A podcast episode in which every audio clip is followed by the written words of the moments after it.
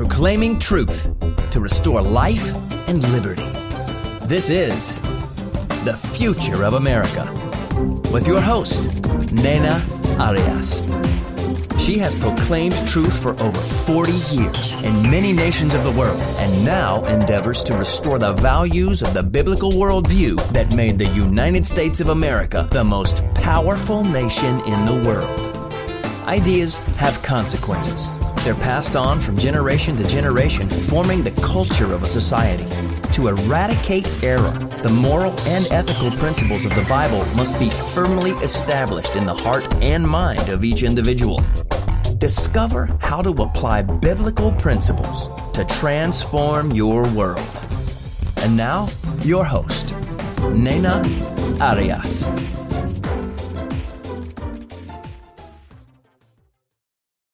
Trust is a beautiful and much desired gift.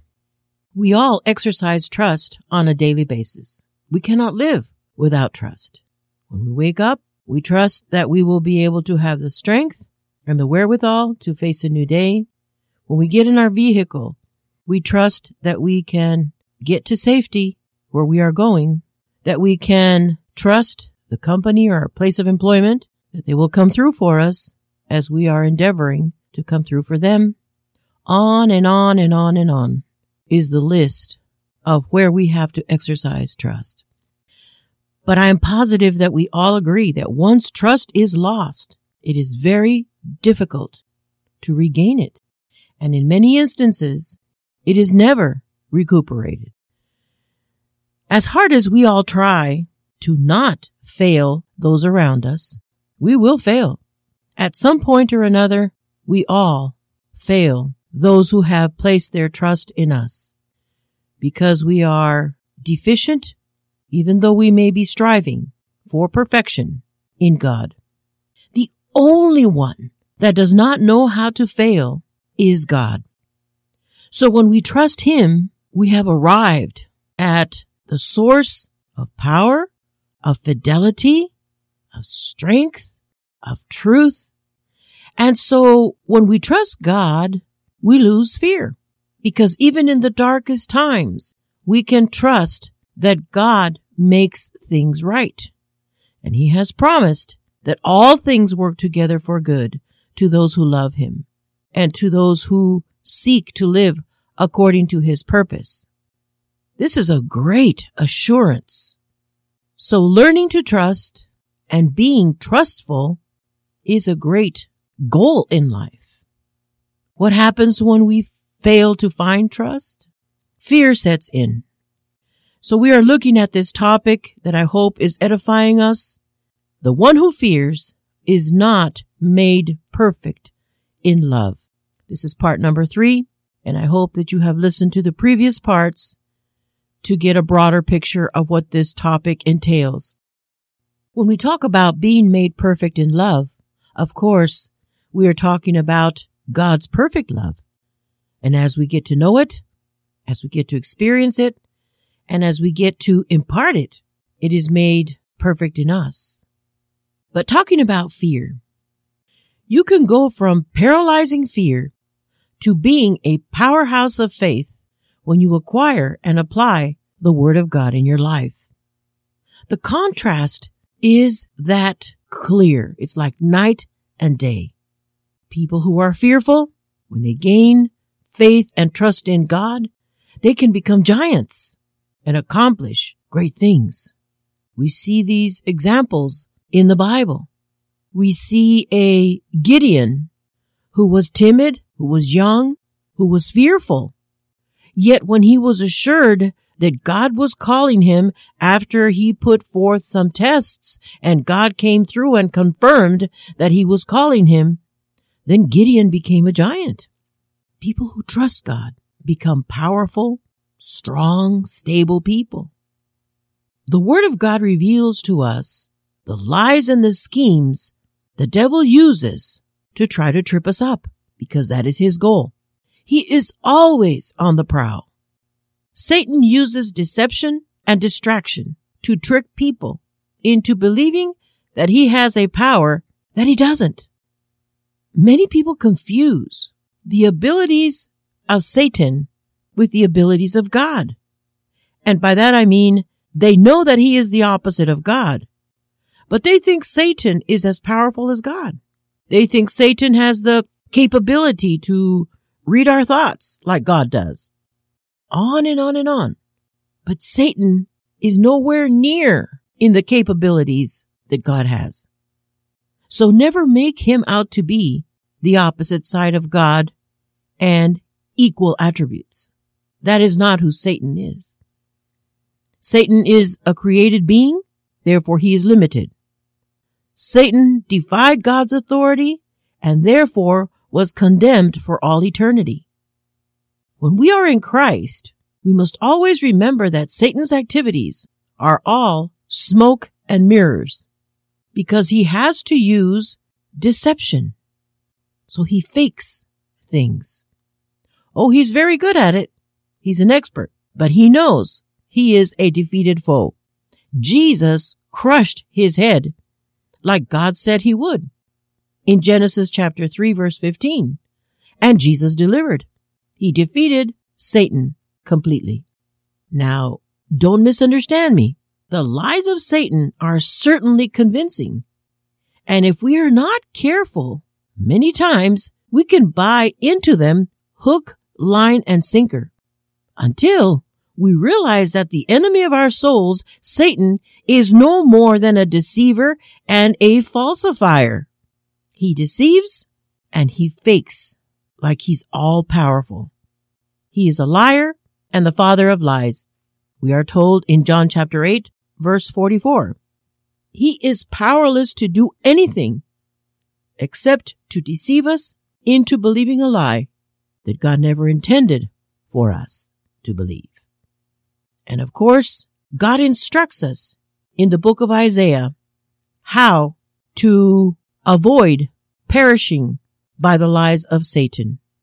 And he says in chapter 4 verse 6, My people perish for lack of knowledge. End of quote.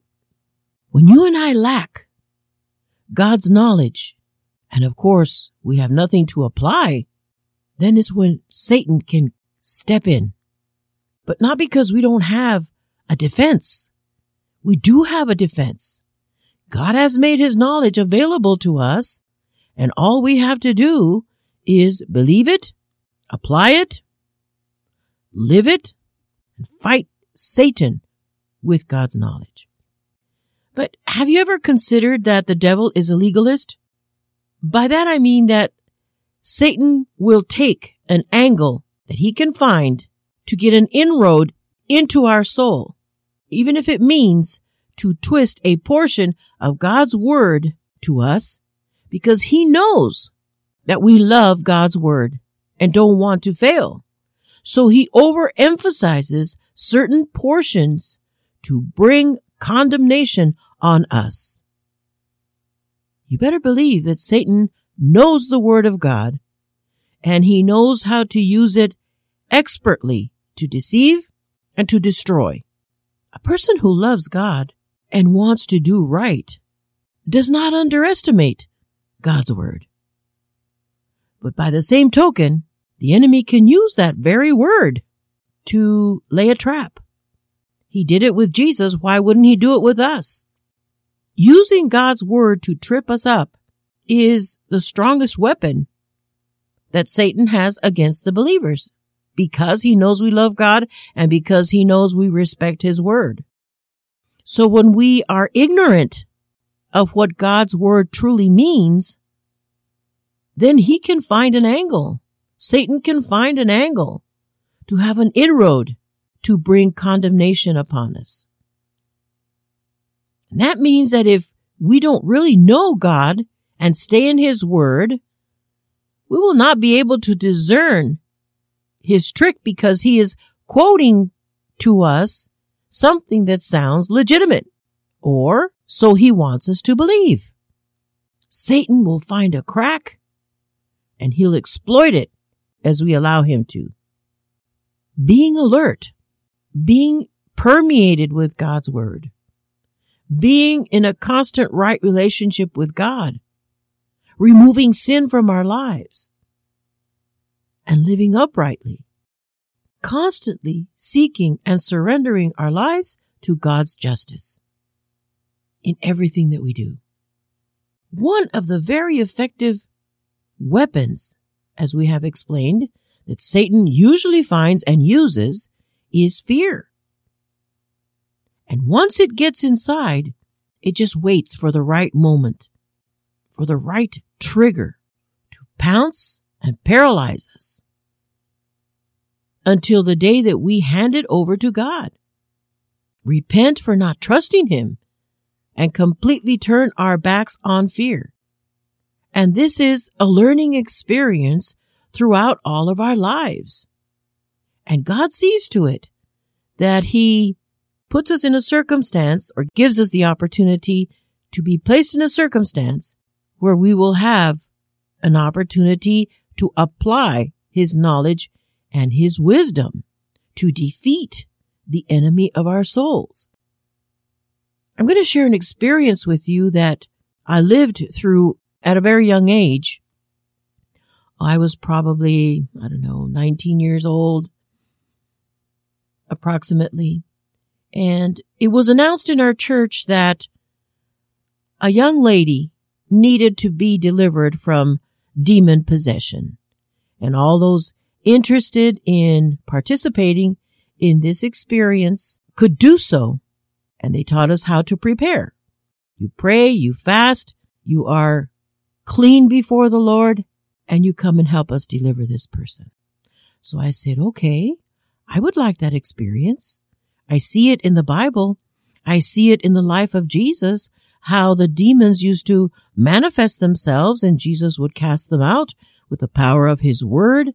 And that should be a practice that every Christian should know how to minister through. And so I said, I want that experience. Well, the day came. We were fasting. We were praying. We prepared ourselves. It was probably about 10 of us who accepted that challenge. And when this young lady arrived, she was 17 years old. She had demons in her that were very obvious, demons that spoke many languages, and they manifested in this young girl. And when she passed where I was standing, the demons hissed at me, like right in my face, hissed at me now that was my very first experience that I had ever had to live through something like that. So needless to say, the hair on my arms just stood straight up and it was a scary experience because it is impressive. But I knew in my heart and in my mind that the authority of Christ within me, no demon can ever conquer over that. So I stood my ground and we prayed for this young girl and she was delivered from demon possession. But that impression of the demons hissing at me right in my face stayed with me. And for the next, I don't know, maybe a year or two, I experienced demons that were taunting me, demons of fear. And I could sense their presence and I had to battle that that fear from that experience. But I slowly learned how to overcome those forces of the enemy and take authority over them. And they had to bow to the scepter of Jesus. They had to bow to the authority of Christ that I was exercising over them. And so I began to learn how powerful the name of Jesus is. Exactly the way the word of God teaches us? Well, the time came when I went to Bible college and after Bible college, I went to the mission field in Argentina for a year and we did massive crusades. And in that culture, people practice a lot of witchcraft. So it was not uncommon in one meeting to have several demon possessed people manifest themselves. So we had to go and deliver those people. Well, that was in God's plan for my life which is why it was so valuable that I had had an experience prior to going to the mission field of knowing how to take authority and deliver people from demon possession. But if I had allowed that fear to paralyze me, I would have never been able to be used of God to minister to deliver other people that I was going to encounter in God's calling upon my life. And so that became an experience that I had in my early walk with the Lord. And later on, it became part of the ministry that God had for me to continue in. So fear has a way of wanting to force its way into your spirit. So if you cower and you are timid and you allow that fear to hover over you, then it will take control and it will escalate. Until we discover and unmask the lie the devil has been holding over our heads, it may take a while for us to finally fight the good fight of faith over fear, like I just shared with you in my experience. And it's not necessarily out of rebellion in our heart that the victory delays, but out of deception or ignorance, or until you have the opportunity to apply God's word and see it work. Then you gain the confidence that what God's word says is exactly what it means. But when we determine to seek God's instruction on how to defeat the enemy's tactics by pressing into God and obeying the promptings of the Holy Spirit is that we can break through in victory. And eventually, that's exactly what I experienced and discovered a whole new, powerful dimension in my walk with God. Satan can be very convincing though with his lies. And if we don't use the right weapons of our warfare against him, we give him the upper hand in that fight.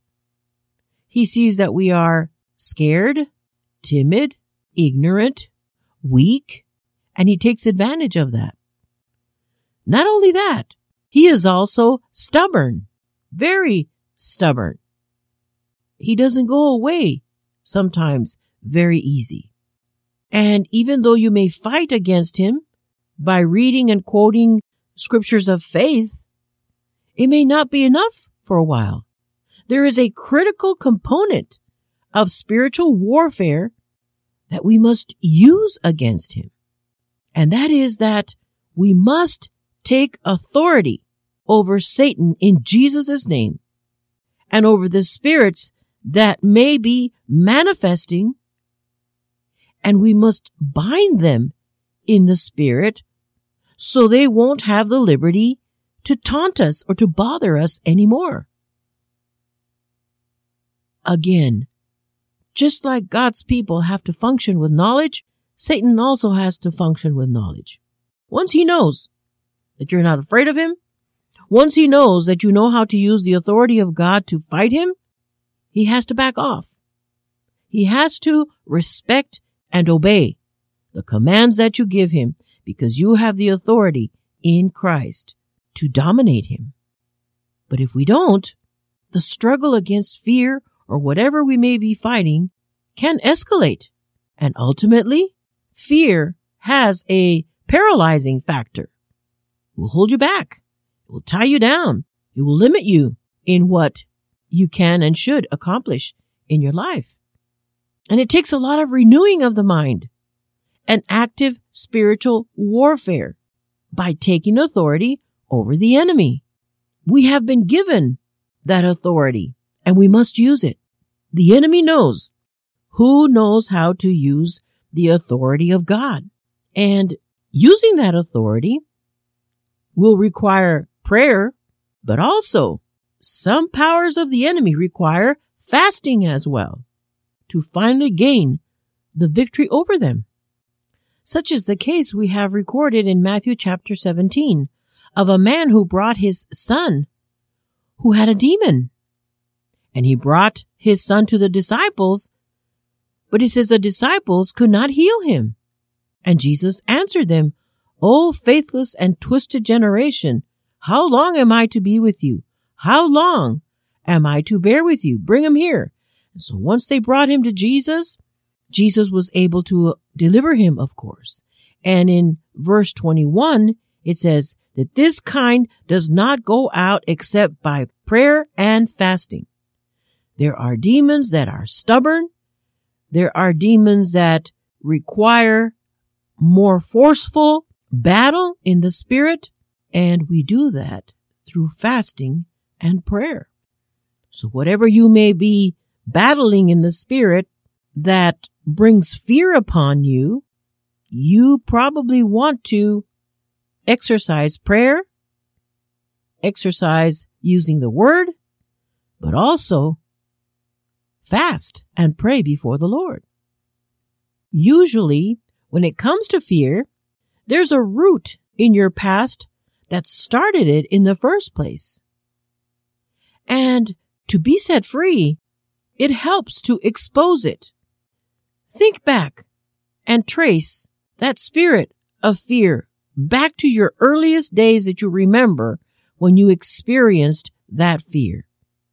And that's the part of where it gained its power, either in your mind or in your emotions or an impression of some kind or a practice of some kind that caused fear to take a hold. It could have been that you were watching a horror movie, let's say. There are a lot of Christians that think it's okay to watch horror movies.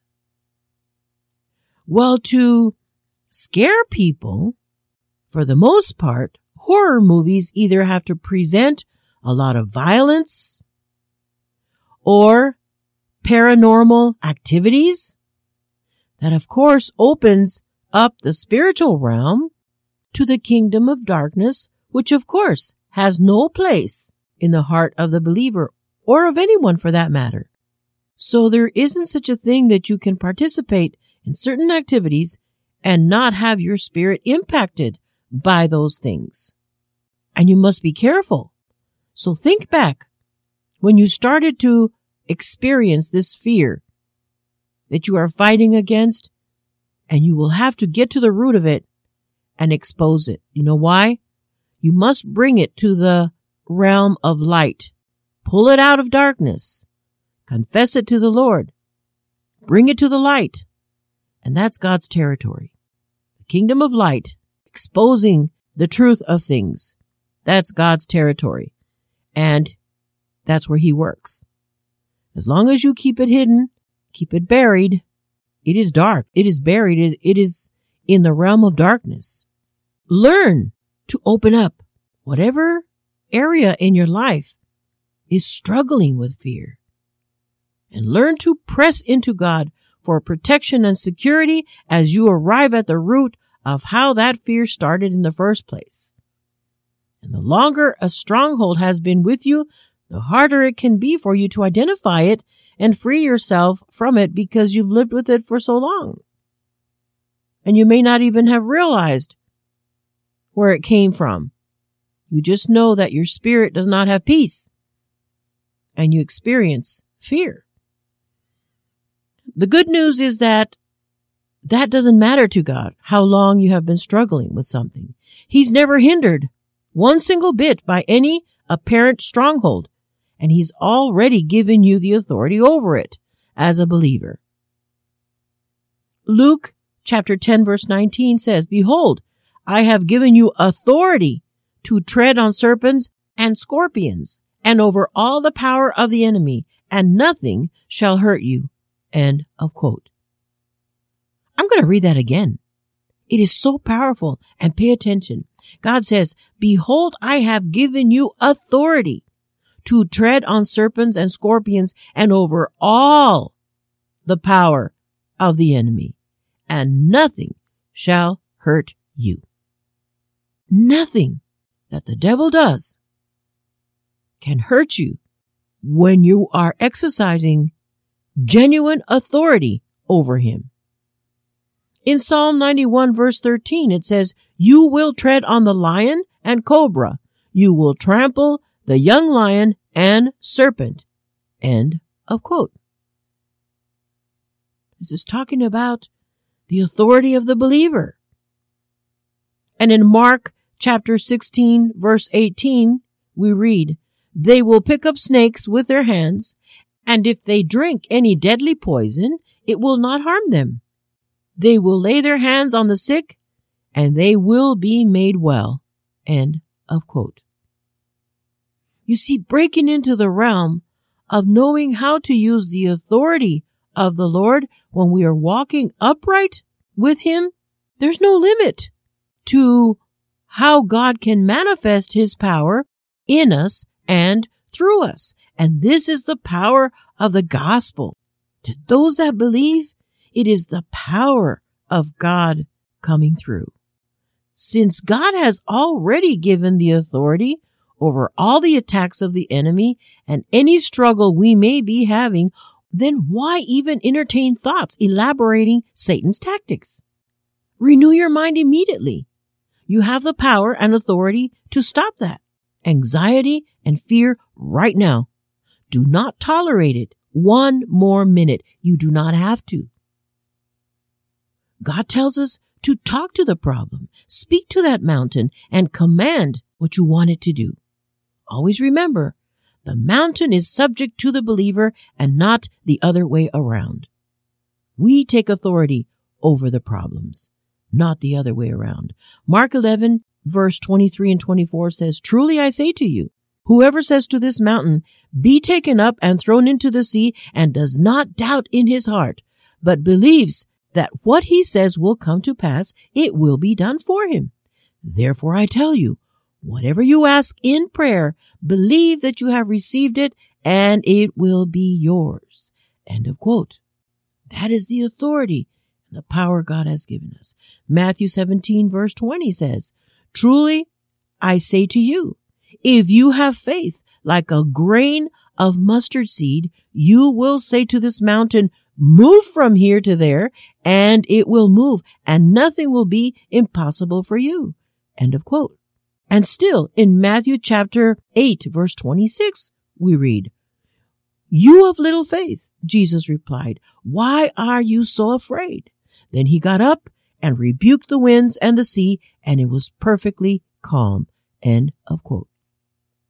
Jesus demonstrated this authority to his followers, his believers. And this is exactly the authority that we have. And he tells us in Mark chapter 9 verse 23, all things are possible to him who believes.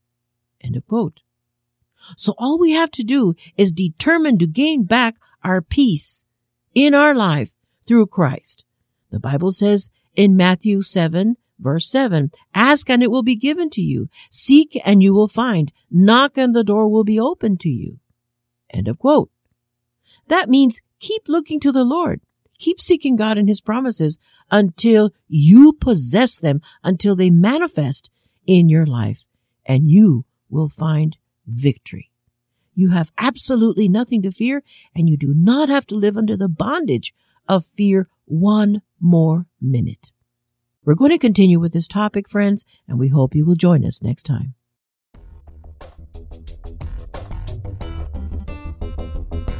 Thank you for joining us for this broadcast. May these truths challenge and change your heart.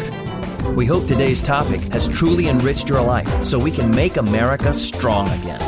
This program is made possible by the generous financial support of our listeners. All donations are tax deductible. We would love to hear your questions or comments. Please visit our website at www.culturallegacy.org. You may email us at cl at culturallegacy.org or write to the Future of America, P.O. Box 38456, Greensboro, North Carolina 27438. Call us at 877 732 2887. That's 877 732 2887. Remember, you are a person of positive or negative influence. What you do today will impact the future.